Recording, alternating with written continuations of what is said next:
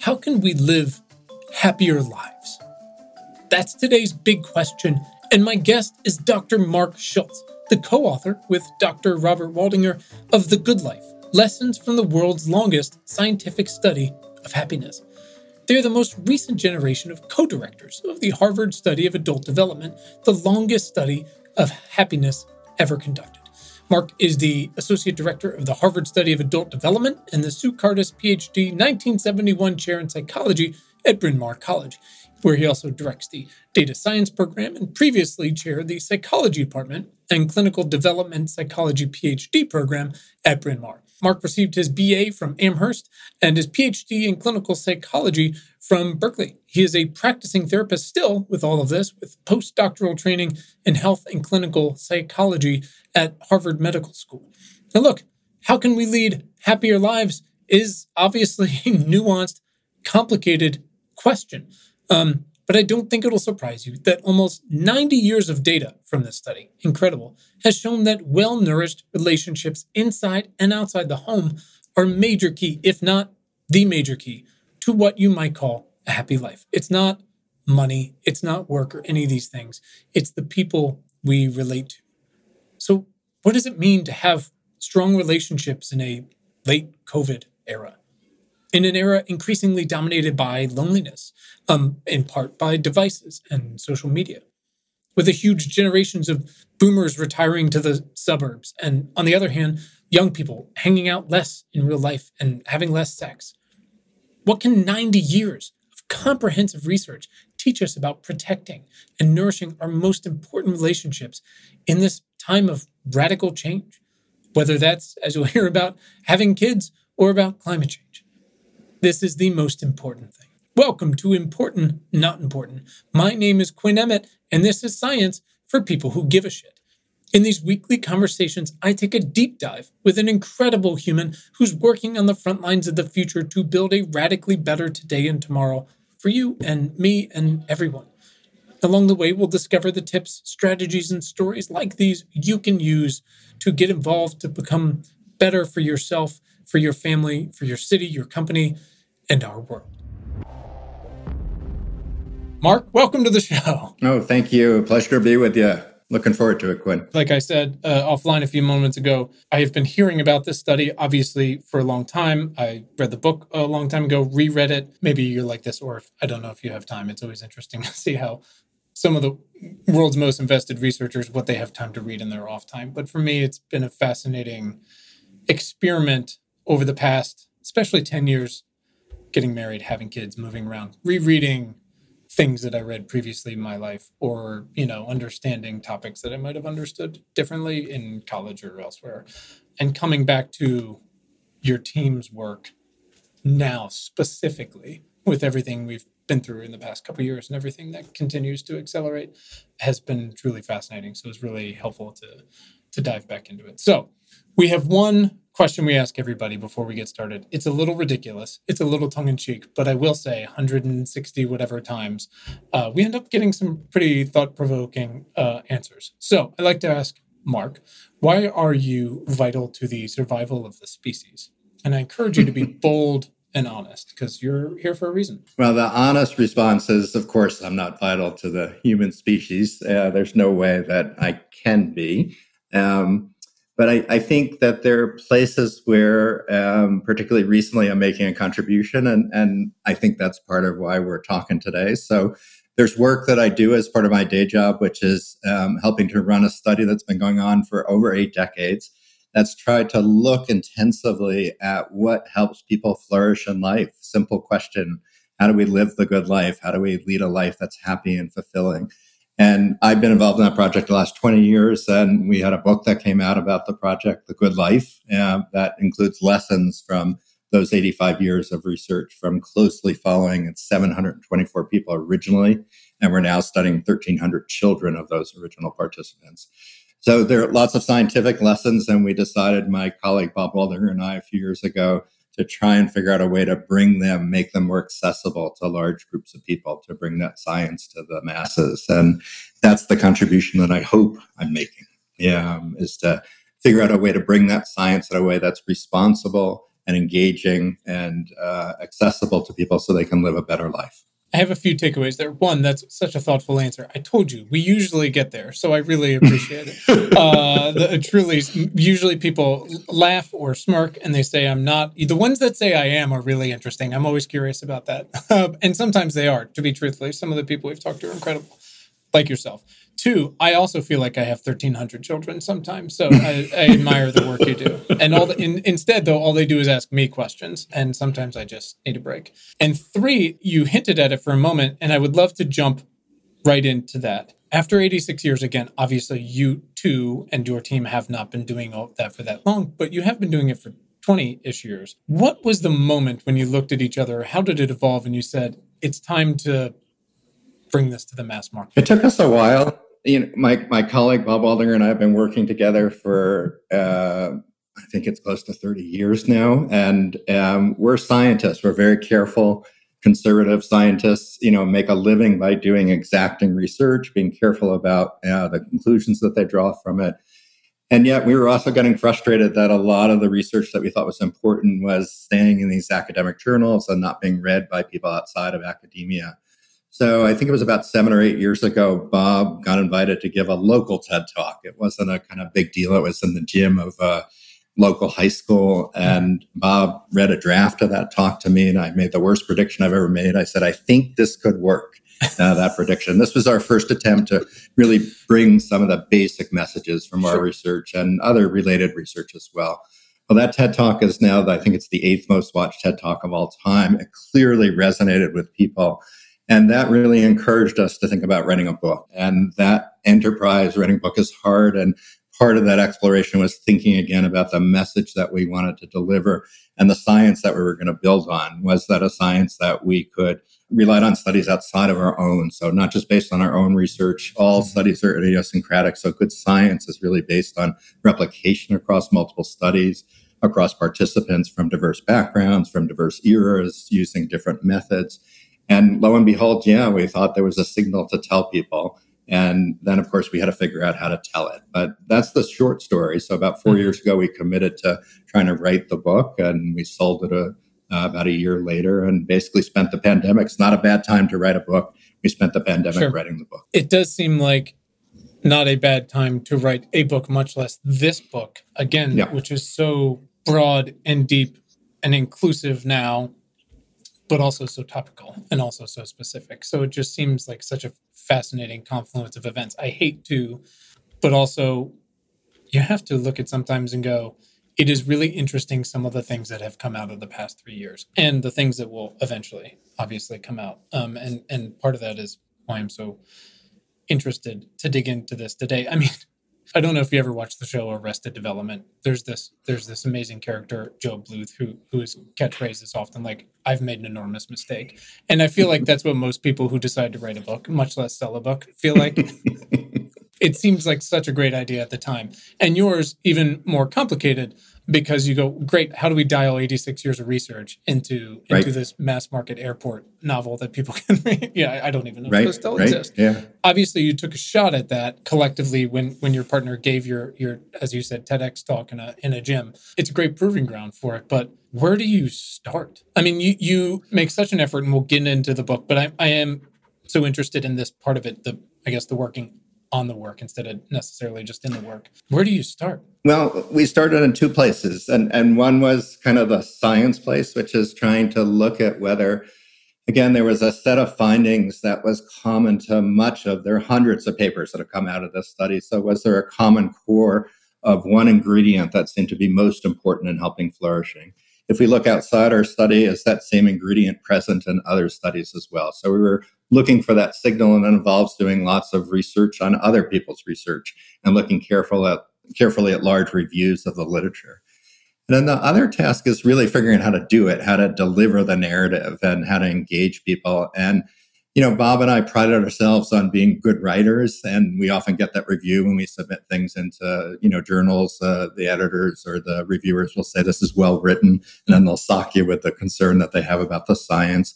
But this was a different kind of writing, and the big advantage that we knew we had is that we had been following these 724 families very carefully for 85 years. So we had these stories that were incredibly compelling, and both Bob and I are clinicians and really enjoy learning about what's going on inside people's heads. So we figured that the task was to be able to communicate the respect and interest that we had in the participants' lives that we've cultivated over all the years that we've worked with the data and figure out a way to do justice to them by telling their stories and use those stories in the service of telling a story about research. So the life stories themselves are not science. The science can be told by using those life stories. And when we figured that out, the book kind of got written. It was kind of ready. That was the arc that we wanted to take. So that was exciting. I assume it's a little bit like my wife is a um, incredibly hardworking, deservedly successful Hollywood screenwriter and producer. And there's two very different, very difficult tasks writing original fiction or adapting either some sort of intellectual property or a biography or, or some other sort of nonfiction, which seems great because you're like, well, this, I've already, the story's in front of me. It's the newspaper article in Outside Magazine or whatever it is until you start doing it.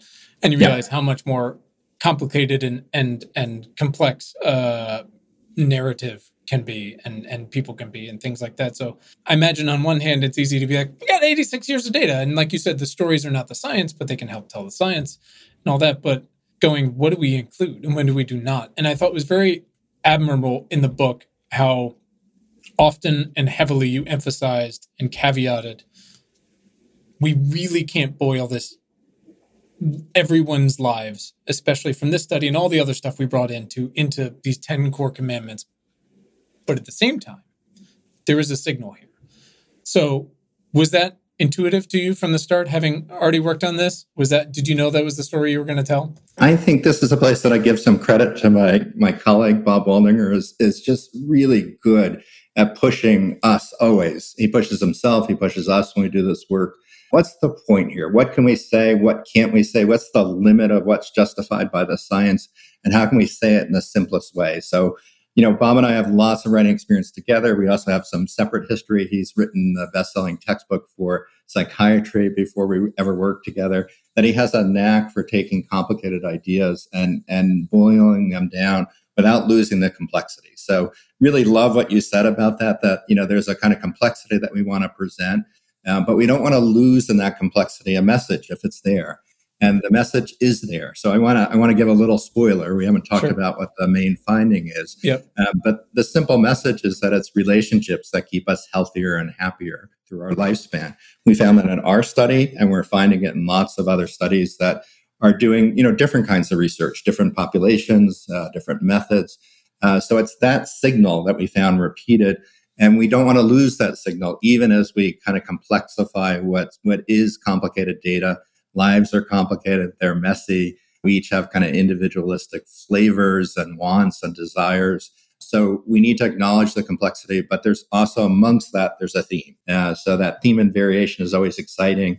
And I think Bob and I do well in trying to figure out both the theme and the variation there. And hopefully that's a book, as you've described. I love the description that that's what we've done in the book. I love it. If Bob could look over my my blog post before I write them, that would be fantastic because it seems like it's it's quite the skill. I mean, as anyone who does any sort of creative work, writing of any sort, you know, knowing what not to include is just as important as what to include. I mean, you know, it's the history of sculpture, right? Well, I think I think the other obvious advantage is writing with someone, right? So Bob and I sure. have worked together for 30 years. Um, we have a strong relationship, which is important when you're going to write together. Um, and we each have strengths that we bring to the table. So I, I think having that opportunity to write with someone, to conceive things, to outline chapters together, to edit things, you know, uh, not just once, but you know, tens and tens, dozens of times.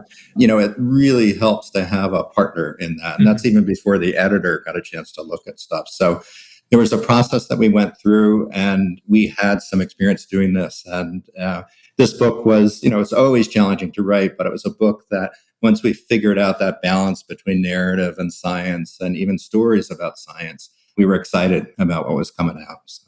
I'm going to touch for a moment on something ridiculous, uh, as I usually do, and then into why I thought of it. So, I'm a pagan atheist religious studies major from a liberal arts college, right?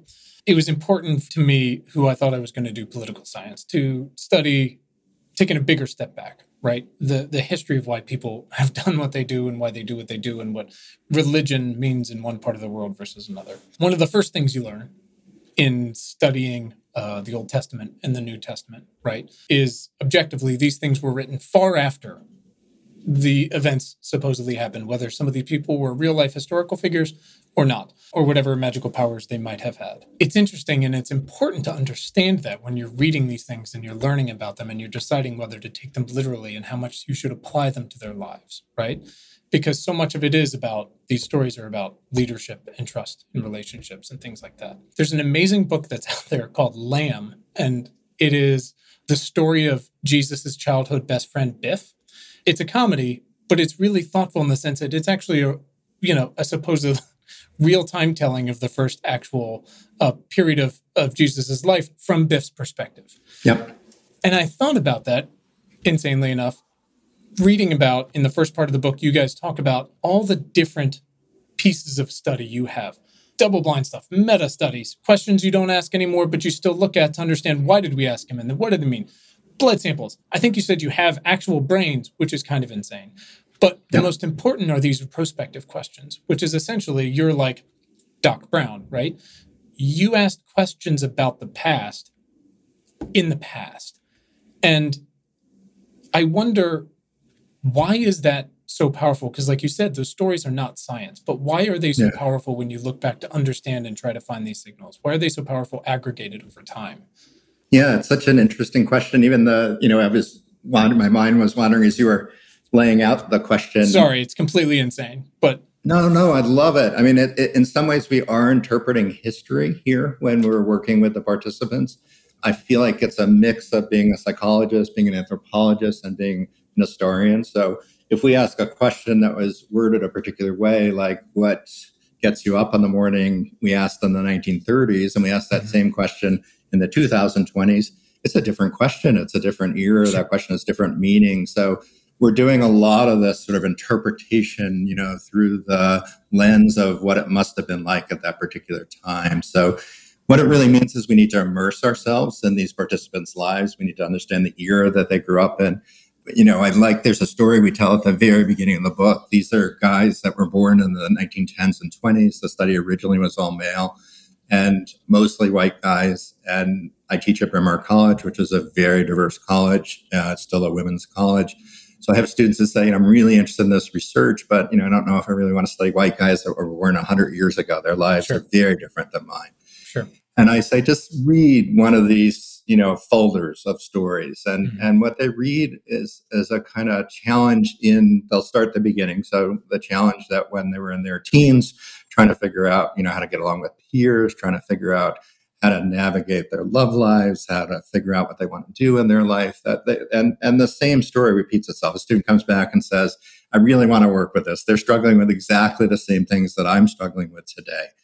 So human beings haven't changed that much. It's the kind of clothes that that dress up how we animate those challenges that have changed. And I think I love that. I mean, to me, that's exciting. So for me, I was at a liberal arts college. I studied religion, I studied anthropology, history, and trying to compare anything across time or across place or across culture requires an effort and trying to get inside the head of what it must have been like. And that's the essential task here.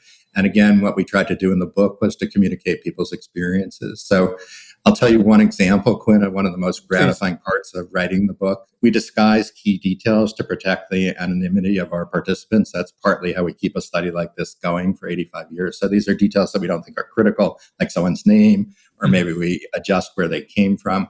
But some of the stories are harder to disguise than others, and we worried about the anonymity of the participant. Particularly, uh, these are stories about the original participants, so we worried about the kids, what it might be like to read about their parents in this way. So some of them, we reached out to them and we said, look, we're, we're writing a book.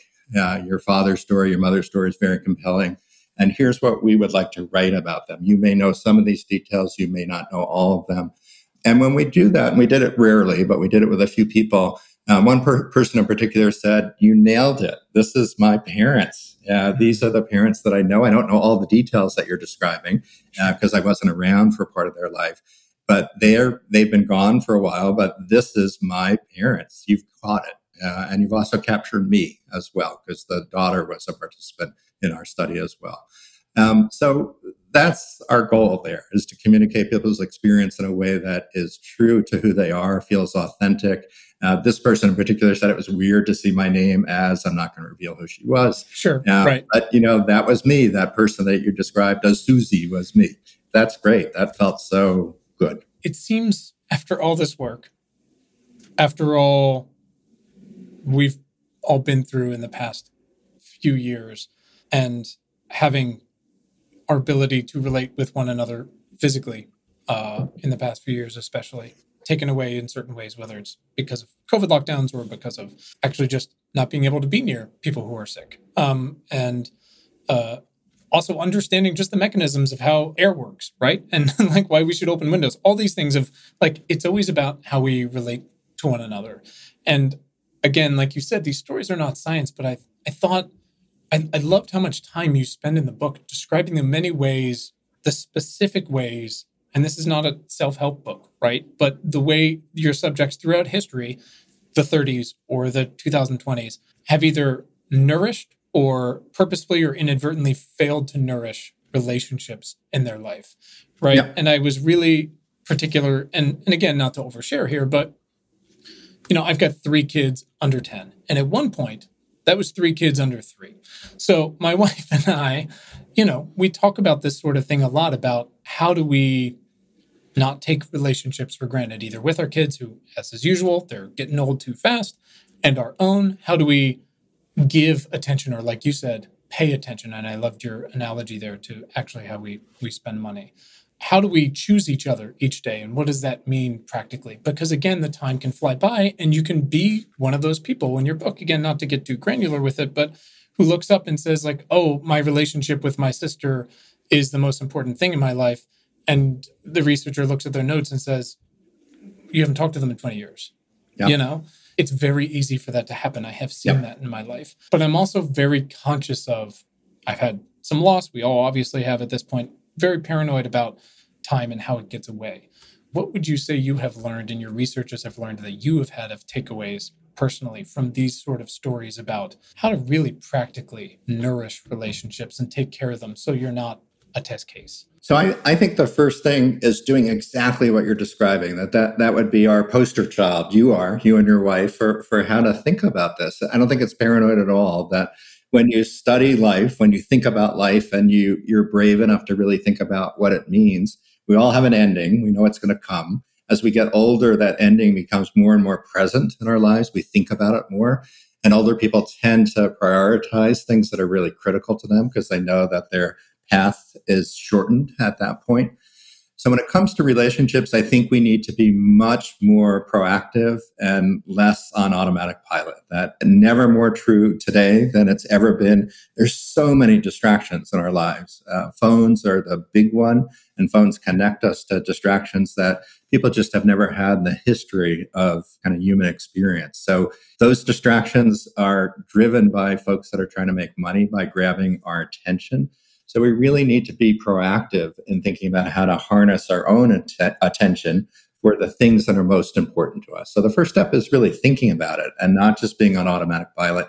And certainly having young children is an overwhelming time for most people. So many demands, big new role responsibilities and changes, and trying to figure out what it means to be a parent and how to do it.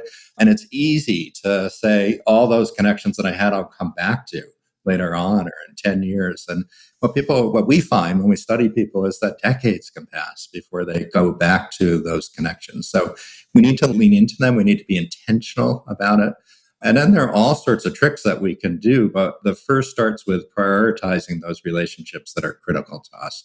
So reflecting and being proactive, really the first important step. I love that. And again, it's not rocket science. It is, though, finding the time, finding the energy, finding the bandwidth finding partners or other people, whether it's friends. I mean, I have a, a group of friends that will all listen to this. We have a, we specifically made a text message group. I think it was slightly after November 2016 called the Oasis. And there are very strict parameters on what we're allowed to talk about in this text message group. And it is my siblings and my best friends in the world. And we don't see each other very often, but it is it is very important. It's a lifeline. Yeah. Once a year, we look around and go, "When was the last time we all saw each other?" Like we actually have to do this thing, and Yeah. that vehicle didn't really exist 10, 15 years ago to be able to have that sort of thing.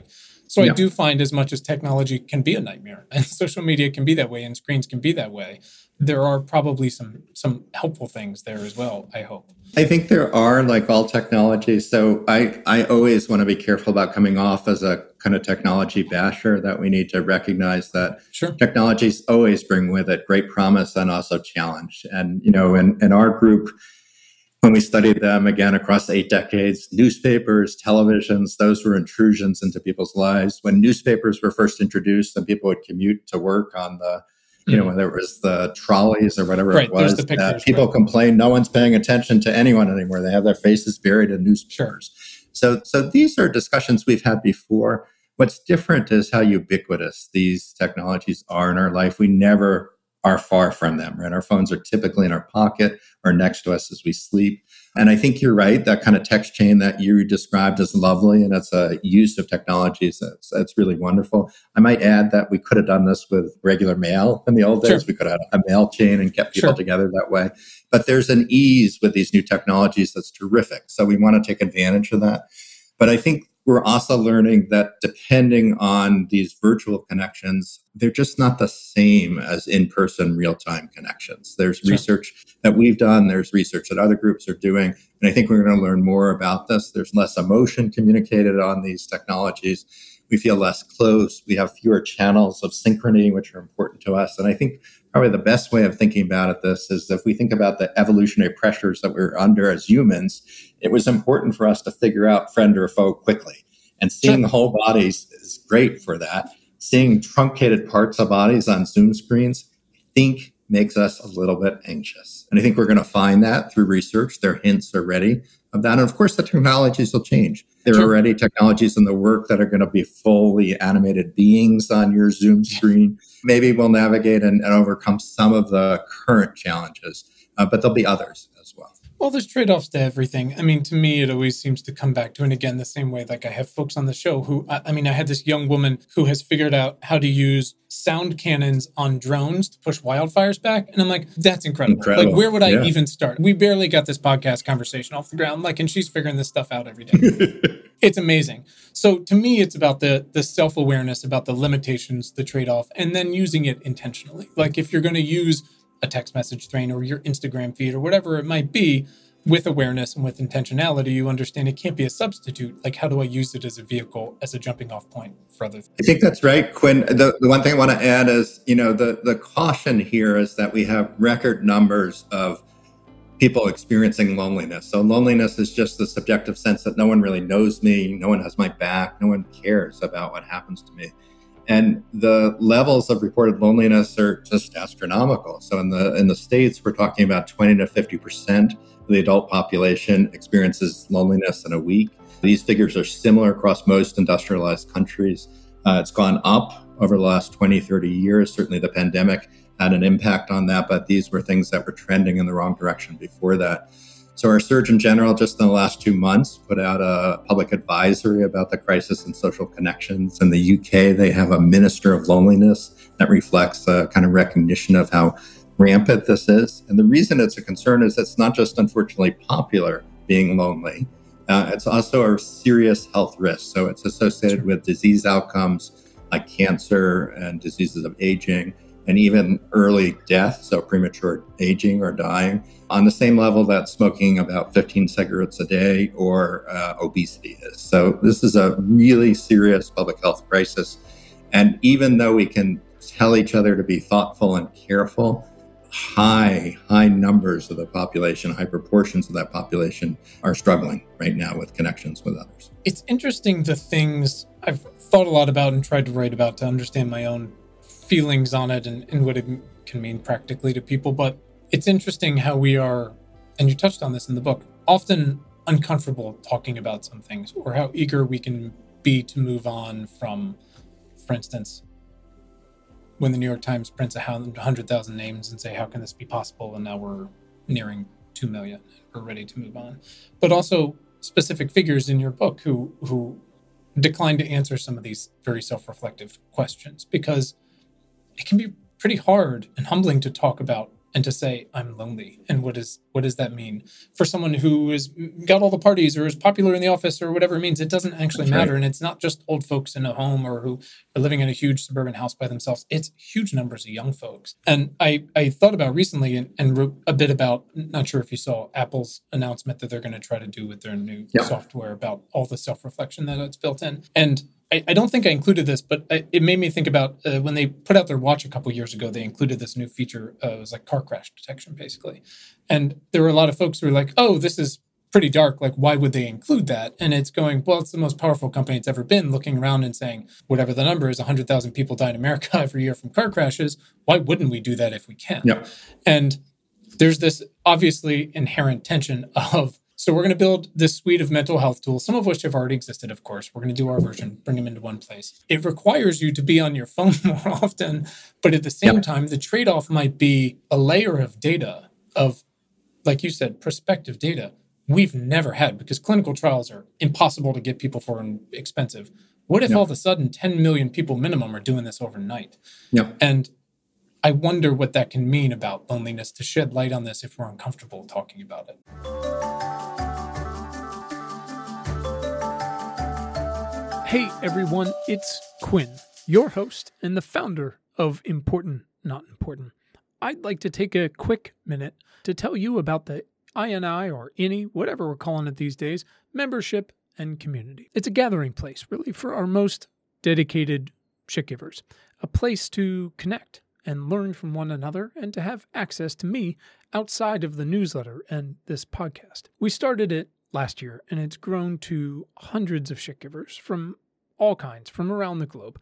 I'm talking about teachers and investors, students, electricians, journalists, artists, scientists, and policymakers, and, and more. Members get exclusive access to our daily news homepage, which is very cool, and to much more top of mind weekly articles research and tools that you can use and to stay ahead of the game, member sourced action steps, twice monthly book and culture recommendations that have nothing to do with the end of the world, virtual events, and of course, the membership Slack channel. Look, so many people come to us asking, What can I do? And we think we do a pretty good job of answering that question and providing context for the answer. But the best answers and the best perspective really come from the community, a wide ranging community. And we would love for you to be a part of it, to feel supported yourself, and to contribute to discussions and actions alike. And of course, by becoming a member, you're directly supporting our work here and ensuring that we get to keep doing it. So if you'd like to learn more, head to importantnotimportant.com. And if you're already a reader, you can just hit the upgrade button at the top. If you're not, go ahead and subscribe for free, and you'll see the option to become a member at whatever level works best for you. And as always, you can always find the link to become a member right in your show notes. So thanks for listening. And as always, thanks for giving a shit. Back to the show.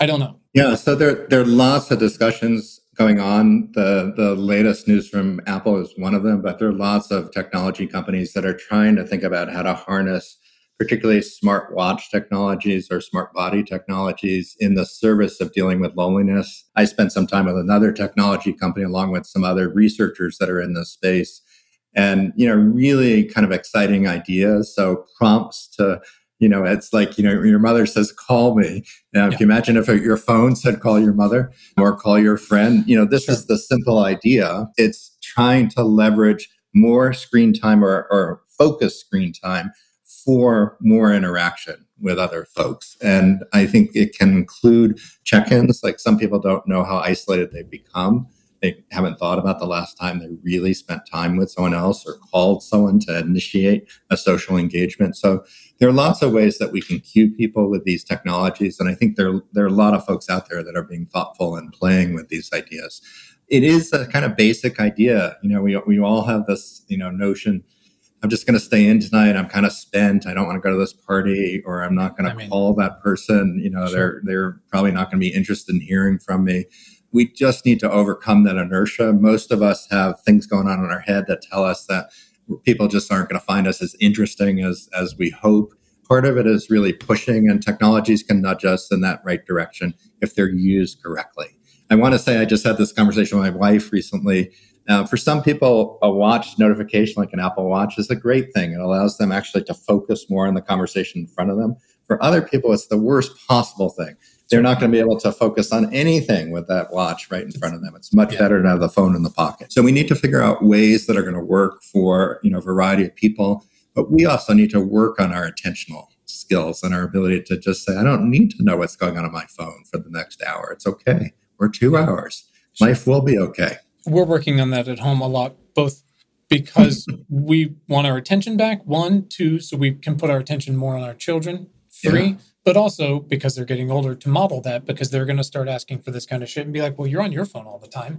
Yeah. And again, how do we intentionally and practically, personally, uh, among our family, and then holding these companies uh, to task to say, you have to make this something that is proactively more intentional for folks. They don't get overwhelmed with notifications yeah. about sales and shit like that while they're yeah. missing the ones about, hey, check in, how are you feeling? It's a big one. I wonder, uh, again, to sort of reverse it a little bit, because I do think this is important. Over almost 90 years of study, which is incredible, we've seen a lot. So that means you and your predecessors have asked these prospective questions during some fairly intense periods. 90 years is World War II, it's Vietnam, it's a lot of elections. The depression. Yeah. It's yeah, depression. It's hiding under desks for nukes. It's 9-11. And yep. and obviously we've got COVID. If this is all pretty nuanced, but healthy relationships are, are a fundamental key. I wonder how already COVID is affecting folks in your study.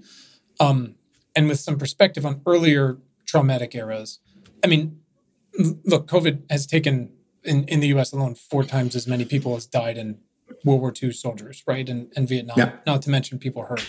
And then you've yeah. got this data on the children who, what they said, something like 300,000 children have lost a caregiver in the US alone.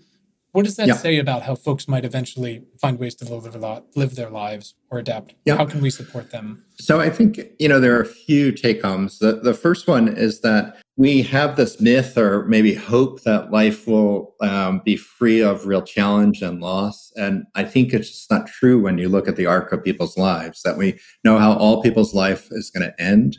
And we also know that for every generation, there are major challenges. This generation we happen to follow think about it as you described. They grew up in the Depression. They served in World War II. So one third of the sample were students at Harvard University. 91% of them served in World War II. Most yeah. of them volunteered to serve in World War II, which is extraordinary for young people today to think about. Um, so they had to kind of raise their game to the challenge that they faced. And it was a daunting challenge. It was the scariest experience of their lives, they told us when we asked them about it afterwards. Um, but they also, in the same breath, and this is an important part of this take home, they said it was also, in some weird way, the best experience of their life. What was mm. good about it? Well, a sense of purpose and meaning, right? They were saving the world. And um, I think they had a clarity of vision about that that made them feel like they were doing something really important. But they also said in the same breath, they were doing it with other people, with the support of other people. The experience of depending on other people for their lives and their well being, literally, that person on the foxhole next to them, bonded them in a way that was extraordinary. And those bonds helped them through this incredibly challenging experience. They talked about it after the war that way. When we asked them 30 years later to reflect back on it, that's what they talked about the bonds that they had with the other people that they served with. And I think that's the lesson here is that one of the things that was challenging about COVID is that it pulled us apart physically and it made it hard to connect with other people. And we learn that's part of what our research tells us, and it's part of what the book is about. Um, that we deal with challenges by uh, depending on the support of others. All of us do this in different ways. It might be the emotions we're experiencing, it might be the advice we solicit from others, it might be uh, just getting a ride to a doctor's appointment or having someone drop off a meal if we've been sick for a long time, or just checking in because we haven't seen anyone for a while because we've been so sick. So we depend on others when we meet challenges, and every generation will have challenges. This COVID uh, pandemic created challenges that were different depending on where you were in the lifespan. So, one of the things we're particularly interested in in the 1,300 children of the original participants is thinking about how they navigated during the pandemic, and particularly for younger people, how the influence of the pandemic and the technologies that they're using, uh, that may influence their adaptation during this kind of challenge. So young people are more than older people trying to figure out how to navigate in the social world, how to deal with their emotions when they have a conflict with someone else. And these were all taken offline or online for you know a more intense period of three years. It was the only way that they could communicate with peers. So I'm an educator at a university. Uh, we're all trying to figure out how to be together again, still uh, after the pandemic. But young people are really trying to figure out how to be together in real time uh, what to do when they're with other people. Beginning of class, everyone's got their phone in front of them instead of the newspaper, it's their phone. We're all trying to figure out how to connect with others again. Lots of challenges, some kind of key developmental period challenges that younger people face. Those are key periods of socialization. And I think they're catching up on learning how to do some of the skills that um, we had no choice. We, we always had that kind of in person context to develop those skills that's such an interesting point, right? So one of my children was uh, pre-kindergarten when everything went down, and obviously there's you know been this, and again we'll see how much uh, what parts of it hold up, but it's a very important period for some social developmental skills, yeah. right? That if you are able to actually go to preschool in this country, um, or or pre-K of some version, how important that can be, right? Forget the math stuff. It's it's how do you talk to other kids? How do you play with them? How do you deal with disputes and handle your emotions? And I can see him, who's incredibly privileged, still dealing with those things. But that period as well, 17, you know, or 15 to 20 is just as important in a thousand different ways. And that was taken away from them as yeah. well. And instead, I mean, again, probably some benefit to have these devices, to have some sort of connection and FaceTime and things like that. But on the other hand, that seems to have remained the default because of what happened. And so I imagine you see day to day, like you were just saying, how do they learn those things, much less call them back if they never experienced them in the first place? Well, I think part of it is is recognizing the value of them. So before the pandemic, I do a talk about the study. And I remember one particular talk I did at a medical school down in DC. And um, it was a big audience, and there was someone sitting at the back who clearly had a, an important question to ask. And we got to the question and answer period, he he said, um, you know, love the talk, Dr. Schulz. Um, I just think you overestimate how important it is for younger people, this generation, to have those in-person connections that were different than previous generations. And my answer then was, this was about five years ago. I said, let's see. You know, that's an empirical question that I, sure. I think it's one that we want to study, and it's one we are studying in the second generation study but that I have my doubts that you really are different. You may have new tools at your disposal, and those tools, again, might bring you close together, might allow you to keep up friendships from far away. But they also may make us lazy in certain ways that mean that we're not having the kinds of connections that we really need. Young people are also faced with uncertainty that feels um, bigger than it's been for generations before this. And I think there are reasons why that may be true. And they're leaning into work. They really want to make sure that they provide themselves with a secure path in the future. And for a lot of young people, that, that means I'm not going to worry about my relationships. I'm not going to worry about finding a partner in life. I'll do that later once I figure out this work stuff. And again, life has an unfortunate way of, of passing by really quickly. And people often end up decades later feeling like they're quite lonely and missing important elements of their life. Um, we asked our participants in their 80s, so we followed them again from their adolescence all the way through to the end of their life. And in their 80s, we asked them if they had any regrets. And sure enough, they all had regrets to share. Most of those regrets were about relationships that they hadn't nurtured or uh, they hadn't paid enough attention to, or they just weren't kind enough. Yeah, so they were simple declarations. You know, I wish I had spent more time with my kids. I wish I had kept up my friendships. They just, you know, kind of willowed or, or, kind of waned in my life. And I just didn't keep up in a way that I wish I had. So those regrets are real. And I think for young people, it needs to include their lives need to include a recognition that the social connections they're making, not just in friendships, but at work as well, are really important for them to flourish in life. It's interesting. Again, so much of my job and explaining to my children is that 10 things can be true at once, which is very few things are, are black and white. I do believe there's a world of, of, of there are some bad guys out there and there are the helpers as as fred would say but there's so much nuance and it's so easy to say it is so awesome to see, and I, I work with and, and invest in and, and advise and talk to people in startups all the time, remote teams around the world. And can you believe this person is coding this from Brazil while you're sleeping in this and this? But at the same time, I remember so fondly a couple of my first jobs, but one in particular was it's just like five of us under 30 worked at ESPN. We build all these in, interactive fantasy sports and video games and stuff like that. And what it was like to come to the office every day and have right. that experience. And by the way, we were morons on the one hand, but making the company a lot of money on the other. And so we had to figure out how to do those things at the same time with like in suits, which we definitely didn't want to wear, but too bad. You're you're an adult now. Congratulations. And that's hard to do. And I think the yep. same way about um, that's not for everyone, of course. You might have some uh, a condition or whatever it might be that precludes you from doing that, or or whatever it might be. It's the same thing for college. And I was very lucky to go to an incredible college, and I didn't come out with some enormous amount of debt, and it was an incredible life changing experience. But obviously, it's not for everyone, nor can everyone afford it. But also, we need a couple million nurses and electricians and all these blue collar people who don't do these things and who just want to make things with their hands or do these specific yep. things. And again, thinking about this these younger generations, like how do we tell them, hey, find something that works with purpose, but also a lot of things are unaffordable, but also don't be on your devices too much. It's it's a struggle. I don't know. You talked about modeling for your kids, you know, a healthy relationship with technologies. And I think being models are really important. So again, I'm a professor at a university. I've been doing this for over 25 years now, and lots and lots of students have come to me and said, I'm trying to figure out what I want to do with my life. This is what I'm interested in, but I can't figure out what to do.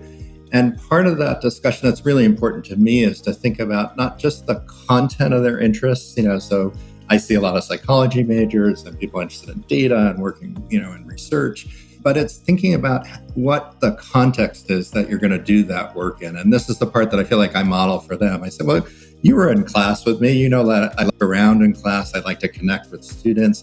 I can't be that professor that just sits up in the front of the room and lectures. To me, that's kind of boring. You could read the lecture, and I don't get anything out of lecturing to you other than the prep I do. But in the right. moment, I don't get anything out of it. Whereas you all have interesting questions and thoughts. So if we can figure out a way to talk about them, we're both going to grow and learn.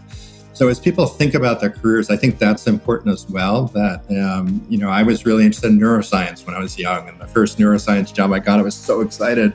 I was working in a lab to figure out the vision of goldfish, and intellectually really exciting. But it turns out goldfish don't talk back to you, and it was really boring. it wasn't very exciting. So I figured out in my research I need to work with people. Right now, I'm lucky enough to work with the stories of you know close to three thousand people and I find that really fulfilling. So I think we both want to model for younger people how to pursue things that are meaningful, how to give back in ways that help others. I think that's also important to model if you're lucky enough to be in that position and the joy that you get from doing that. So I love being a teacher. It's a great experience. I feel very privileged to be able to do that. Certainly challenging, and it's become more challenging in some ways. But the opportunity to do that for me is so exciting. So I want to share that with other people and I want to show them what gets me uh, excited as I do that teaching. So modeling, sharing, you know, our own journeys, knowing that, you know, when I was 20 years old, for much of my 20s, I didn't know what I was going to do, and uh, that's daunting, um, but it's also exciting to have the opportunity to explore those kinds of things. I wonder, and I loved how you dug into this in the book because again early on you were like hey these these aren't just questions we're asking and i understand it was this small homogenous group to start. It's grown intentionally more inclusive by design and over time but also hey here's all these other studies around the world that validate it but also here's biological data and mri data and things like that that validate our ability to say hey this one thing is not the only thing but it might be the most important I wonder right. in your teaching, and I don't know how much one on one work you're doing uh, with clients, but even with students or your family or yourself, do you think about those biological markers and, and neurological markers that you have also discovered? I mean, the one about uh, you know the the gentleman in the uh, MRI machine, you know, h- holding hands with I, I believe his his, his wife, uh, just a partner, and how that measurably reduced pain signals or w- what you have it. I mean, that's that's incredible. Like how much emphasis do you give to that when people go, "Oh no, I we are a different generation." It's like, "No, actually this stuff matters." This link between mind and body and the way that connections in particular get under our skin, shape our health, um, really important and front of mind for me when I'm thinking about priorities in my life and I'm helping others think about it. So I was interested in this when I was in college, even though I didn't study psychology. I was interested in mind and body. I explored it through philosophy and the way kind of ancient ancients talked about these connections, and we're trying to figure it out. Um, and then I was lucky enough to get into psychology, kind of not in the most thoughtful way, but eventually I got there. And it allowed me to think about it. But it was the early days of this, even in our research 20, 30 years ago, when we began to find these connections, real doubts about whether they were going to survive other studies, be replicated, and whether this was something idiosyncratic. So I think we're at a really exciting time where there's no doubt that there are connections between, for example, holding the hand of another and how much pain we experience when we go through a difficult procedure, or how quickly a wound heals might uh, be impacted by the quality of your connections with others. We know that from lots of research.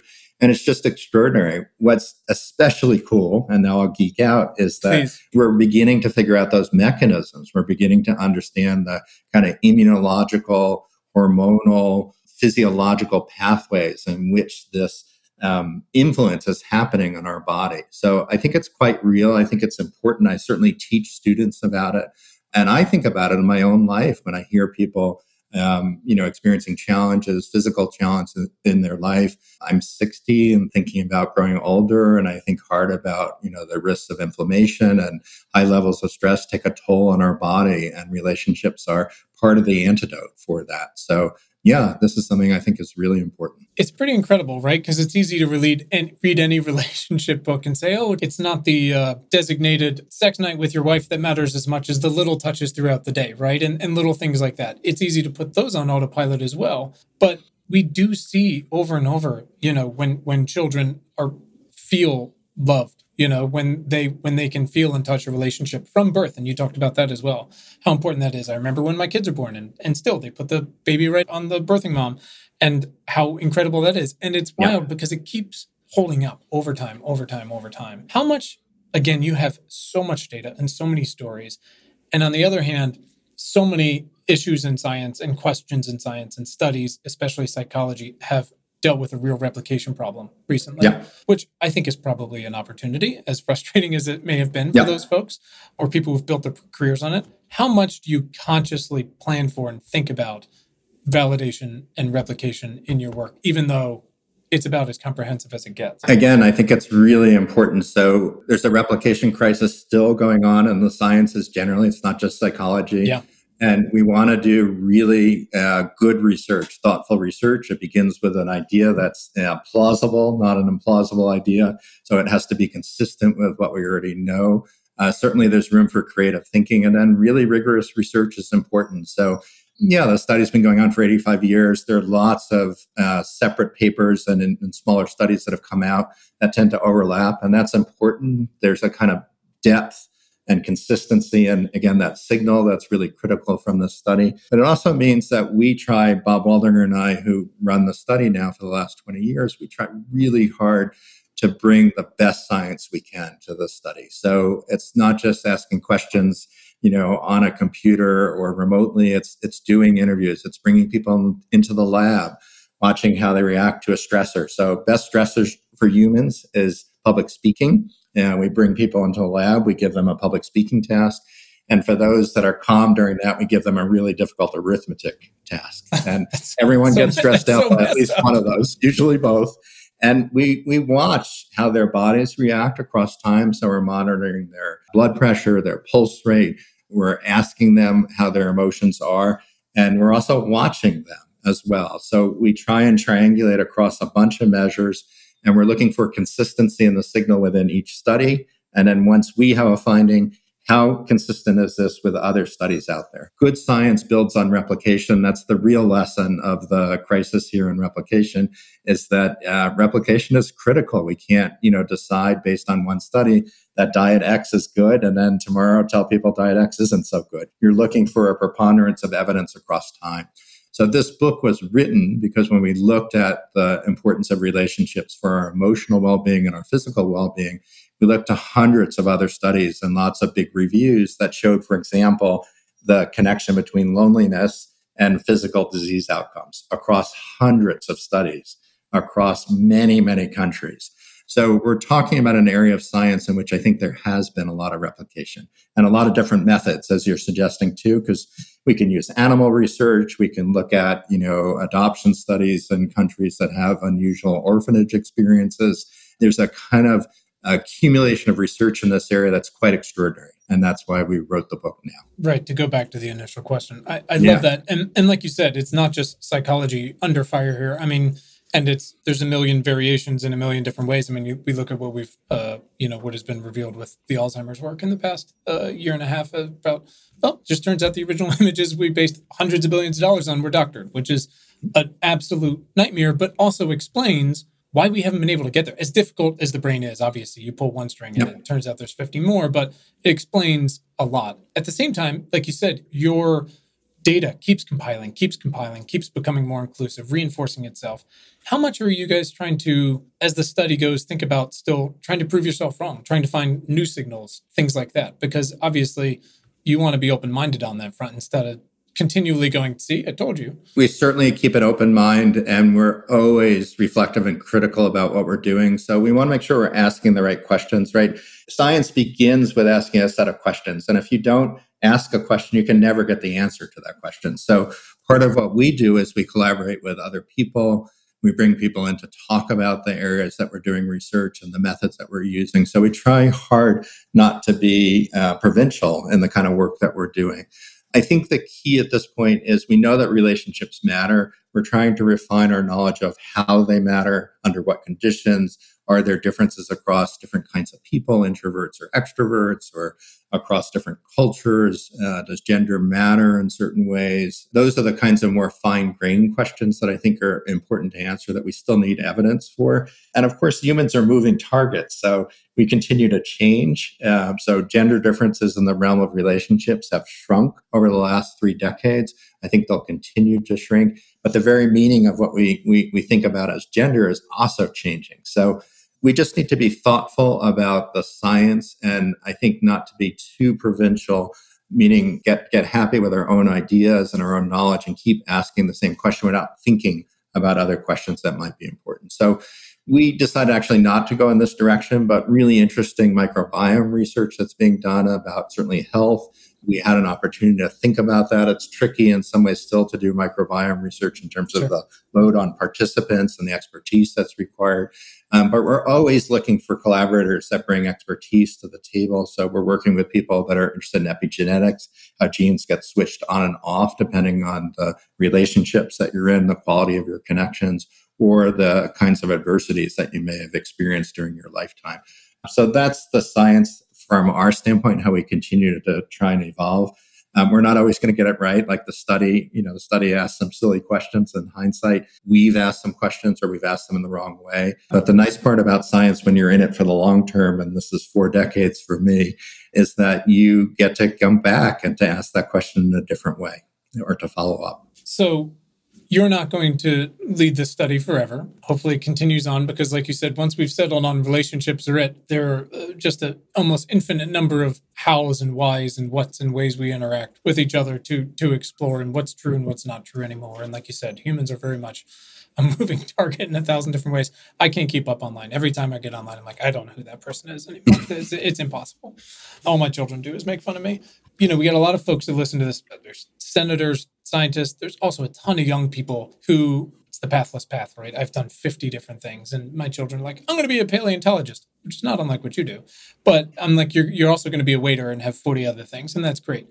But if you were looking for the next person to lead this study or you were starting this over yourself, what are you really looking for in that person to be able to take on work of this magnitude? Yeah, that's a really good question. So I, I would say that, first of all, a kind of deep, deep interest in, in in trying to understand people is really critical. So one of the things that really distinguishes this study is not just the length of the study, but you know, beginning in the 30s, they were interested in why people thrived, which was very unusual in the midst of the depression and you know on the eve of World War II and they were interested in the lived experience of participants. So that kind of research requires time and energy. They went to the homes of all 724 participants, interviewed the parents, watched the kids interact with the parents, we've done similar things, bringing folks into the laboratory, asking them big questions about life, regrets that they have, challenges that they've had in their past. So, being interested in trying to get inside the heads of people has been really important to the study. And I think it's a the reason why the data are still so valuable is we have very careful notes originally, and now we have audio tapes and transcripts and digital tapes and videotapes of you know all of these discussions and interviews that we've had with people. So really being interested in that. And it's just you know what gets me up in the morning an opportunity to do another deep dive about one of our 724 members of our family here is, is how i think about it. I think a breadth of knowledge and, and interest in broad things is really critical so both bob and i are interested in lots of questions know when we don't know the answer to something or don't have the expertise so we bring in that expertise. And I think those are the kinds of skills that are really important. Being interested in lots of things, being willing to hear another perspective or another approach, and being willing to bring in that expertise uh, so that you can enlarge your skill set as well. So those are some of the skills. And then there's maybe more mundane tasks. You know, you have to raise money to do a study like this, and uh, leadership of staff really important. And this study, you know, certainly a little bit of luck but the leadership over its four generations of leaders now over those 85 years, the leadership teams before Bob and I, extraordinary job keeping a study like this going. How much do you weigh someone who's just loaded with curiosity and perhaps more importantly, empathy versus this person has to be trained in psychology to lead this study? I'm, I'm assuming yeah. for the rest of the team, you've a variety of hitters throughout the lineup. But how much does it matter to be trained, at least trained, if not, you know, certified in some way in psychology? Yeah, so absolutely, we bring in expertise from a range of disciplines. Important to acknowledge Bob as a psychiatrist. It doesn't mm-hmm. have to be psychology, but that mm-hmm. that background and knowing and learning about other people's experiences. I think we could have a discussion about someone who's well trained in, for example, uh, anthropology and field sure. experience and interviewing people might be interesting to lead the study as well. I think, you know, there's a kind of balance of talents and skills and a kind of allegiance to the original ideas and themes of the study. So the original team was a diverse team as well. There were psychiatrists and psychologists and social workers and anthropologists involved. They had, you know, kind of crazy ideas about how the different configurations of heads and, and the actual physical dimensions might matter for how well you adapt to challenges. And that came out of anthropology and fascist ideas sure. that were not just in Europe not at great. that time in the 30s. Yep. I think we'd be open to folks from other disciplines and could bring a new experience. But I think again, it's it's a kind of deep commitment to trying to understand what what leads to people ticking and and uh, what motivates them in life and what they worry about at night for me, I learned a lot of that by working closely with patients. That therapy taught me a lot, directly learning from those uh, encounters that I had with clients. And also, clients doing therapy forces you to reflect on your own experiences in ways that I think allows you to learn about, you know, what makes you tick and, and what mo- might motivate you. So there are advantages of that background, but I'm not sure it would have to be, yeah, someone with that background. It's helpful. I, I appreciate you being so so thoughtful and candid about it. You know, it it turns out over over uh, compared to yours, a very relatively short amount of time. But what we attempt to do, it turns out why people come here the most is to answer the question, what can I do? And as I always say, you can phrase that a bunch of different ways. You can say, what can I do? Or what can I do? Which is a little more desperate. What can I do? Which is a little bit like, what could someone like me possibly do about climate or food or loneliness, whatever it might be, the jet stream, all these different things. And we just try to help folks answer that. And luckily, in this confluence of events, uh, sort of latish COVID as it as it is, and and early to mid loneliness and climate and all these different things, there's a lot of things you can do. The question is, is what are you into and and what are you good yeah. at? And I, I will point you towards 70,000 very reputable places where you can work with incredible people who are already doing the work or interested or need a co-founder or funding or whatever it might be. And that's always interesting to me to have someone really answer that question when something has been not just the same over time, but you know, on the surface requires a specific set of skills, as they might say, because even more specifically, I hear all the time someone go, "Well, I've only uh, worked at accounting at Facebook." I'm like, "Well, is it social media you're good at, or is it accounting? Because if it's accounting, I can put you at a climate company today. You know that yeah. doesn't matter." So I'm trying to look at these lateral moves or graduation moves in a slightly more yeah. open-minded, positive, progressive way. I, I, think that's great, and I think they're also, you know, I'm big on on helping for particularly for young people trying to think about all the things that you're learning, regardless of the setting that you're in. So when I work with the goldfish I didn't learn so much about conversational skills. I couldn't learn that there. but I did learn about, you know, there were aspects of the visual system that were really interesting to learn. And, mm-hmm. and that knowledge, why it's never directly impacted the research that I do, there's a kind of model there for understanding how the brain affects other systems that's been really useful. So I think being able to take the most out of an experience, no matter what it is. One of my kids was a really good at math in school and he was getting bored in his math class and you know beginning to moan about it. And i said to him i said sam you know there's so many things that you can figure out to make this more interesting for yourself. It's not always up to the teacher to figure out the ways to make this interesting and challenging. Mm-hmm. And he's done that, and he's done that in creative ways, which have been great for him. So we all need to think about, you know, whatever our experiences, whether they're work or others there are lots of things that we can learn if we step back and think hard about what, what's the thing that I want to get out of this that can be useful. And the same applies to social connections. I want to go back to you know what we were talking about before that there are many people who are lonely among a crowd. They work in a, a, a client-facing industry. Uh, but they don't feel like the connections that they're making are real, authentic connections. They need to sell someone, or they need to, mm-hmm. you know, make connections to network. Well, part of growing more mature, part of learning is figuring out ways to do that and make an authentic connection, right? To be able to do whatever the task is that's part of the enterprise that you're working on, but also to do this in a way that you are interested and connected and and mostly engaged with that person that sits opposite you. Those of us can, that can do that are going to flourish. Those are real opportunities for connection we all need to figure out how to do that. I can't imagine teaching for over 30 years if I didn't value those connections I have with students, if I thought the students were horrible people and they were only out to get grades or, you know, right. weren't really interested in things. Boy, what a horrible job it would be. I have to figure out a way, like everyone, to engage with the people I work with in ways that are going to be mutually beneficial. Well, and that's what's going to get us there. I'm I'm such a huge proponent uh, in in a lot of the conversations and offline work we do with uh, these. Uh, there's an econ- economist, uh, Mariana Mazzucato, who talks about having clear, measurable outcomes and reversing mm-hmm. all of your teams and processes from there.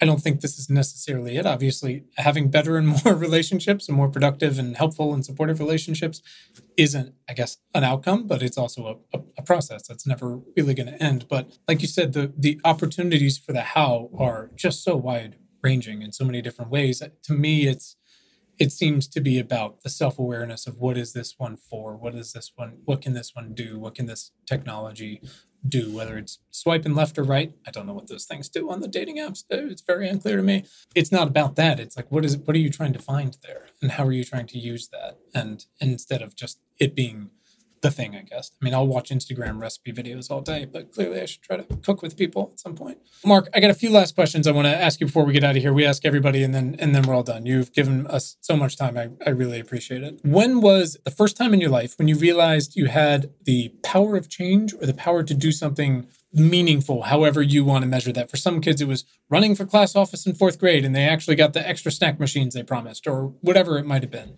Some people it was very recently. I'm curious, what was your spark? For me, there, there are two kind of moments I can remember. One is, is certainly the first time I started teaching, which was in graduate school. That I, I wasn't sure I'd be a good teacher. I wasn't sure I could be like these professors that I admired for years. And getting up in front of a group of students that weren't much younger than me and didn't know much more than you know i didn't know much more than them to recognize that there were things that i could do to help them learn to engage them to get their, them excited about things to really change their perspective on things. That was really exciting for me. And that was a moment i thought well maybe this is what i want to do is to teach. Um, so that's one for sure and that's continued throughout my career thankfully even you know my 30th year of teaching, I still feel that sort of excitement about uh, making a difference in someone's life. And then I've been lucky enough to do therapy work, and I have the same experience. In the beginning, so challenging to learn how to help people who are in distress, um, to learn how to you know modulate your own sort of normal impulses of friendship and and reaching out or making people you know uncomfortable or not uncomfortable learning how to do that in ways that people were grateful for the assistance pretty powerful. Feels pretty magical in some ways. It took a lot of work, and it takes for everyone a lot of work to get there. Certainly took that uh, for me. Uh, but those were pretty exciting moments when I learned that I could make a difference in that way. All these years later, do you still enjoy doing therapy? I do. I, you know, I feel like I learn a lot. Um, it's a different kind of anthropology for me. Some patients have challenges that feel very familiar to me. They're similar to challenges I might have. And others are experiencing things in life that are very different than the kinds of experiences that I have. And I have really valued the opportunity to experience them. And then I, I have the double bonus of then I can teach about them because I'm teaching content that's similar to some of the challenges that some people may be facing, hearing voices or having paranoia. Um, I get to teach about this in a way that further helps me understand it. So I feel really lucky. I get to continually learn about things that are beyond my own experience. Most of us, I, I read, and you know, I learn that through reading novels or watching movies. Um, but I get to live some of that as well in my work life, uh, and certainly still uh, appreciate it. Well, I imagine, like you said, there's some universalities like work is stressful and then humans are a moving target and there's entirely new things you you may have never considered like you said the way the gender landscape has changed uh, so much publicly since in the like you said the 30 years since you've been doing this. Yeah. That's got to be just fascinating and so helpful to folks. Marc who is someone in your life that has positively impacted your work in the past six months getting specific wife top of mind there. Wife is so critical in terms of just helping me through life. Uh, this is an example of living the message here. Relationships really critical for navigating all sorts of challenges. Uh, first, you know, book for a popular audience. I've done other books before, but very narrow audience. So all sorts of new challenges for me. And my wife has been there to keep me level headed, to help me figure out how to make decisions. So really valuable. My colleague who I wrote the book with also, you know, we've been collaborating for 30 years. Very true that we bring out the best in each other. The work we do together, we both know is better than the work we can do ourselves. So Bob continues to inspire me.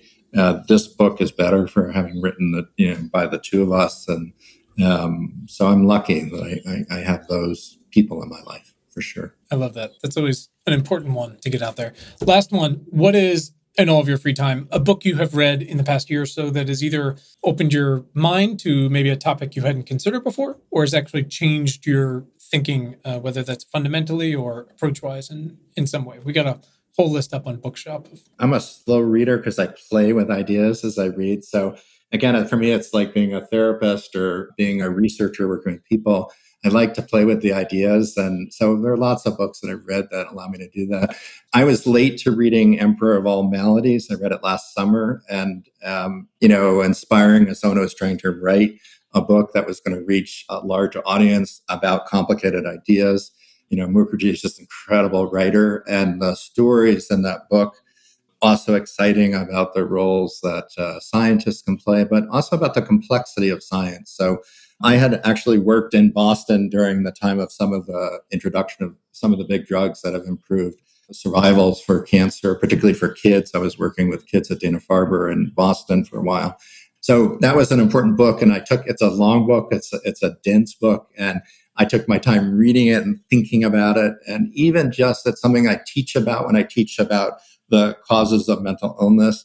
Um, I use cancer as a model, actually, because if we think about the causes of cancer, it's so complicated. And we're now thinking more and more about the causes of cancer as a series of gates that, that mutations go through, mm-hmm. begin to grow unchecked. That that's a model that goes far beyond the traditional germ theory model where you're mm-hmm. exposed mm-hmm. to a virus and you get sick.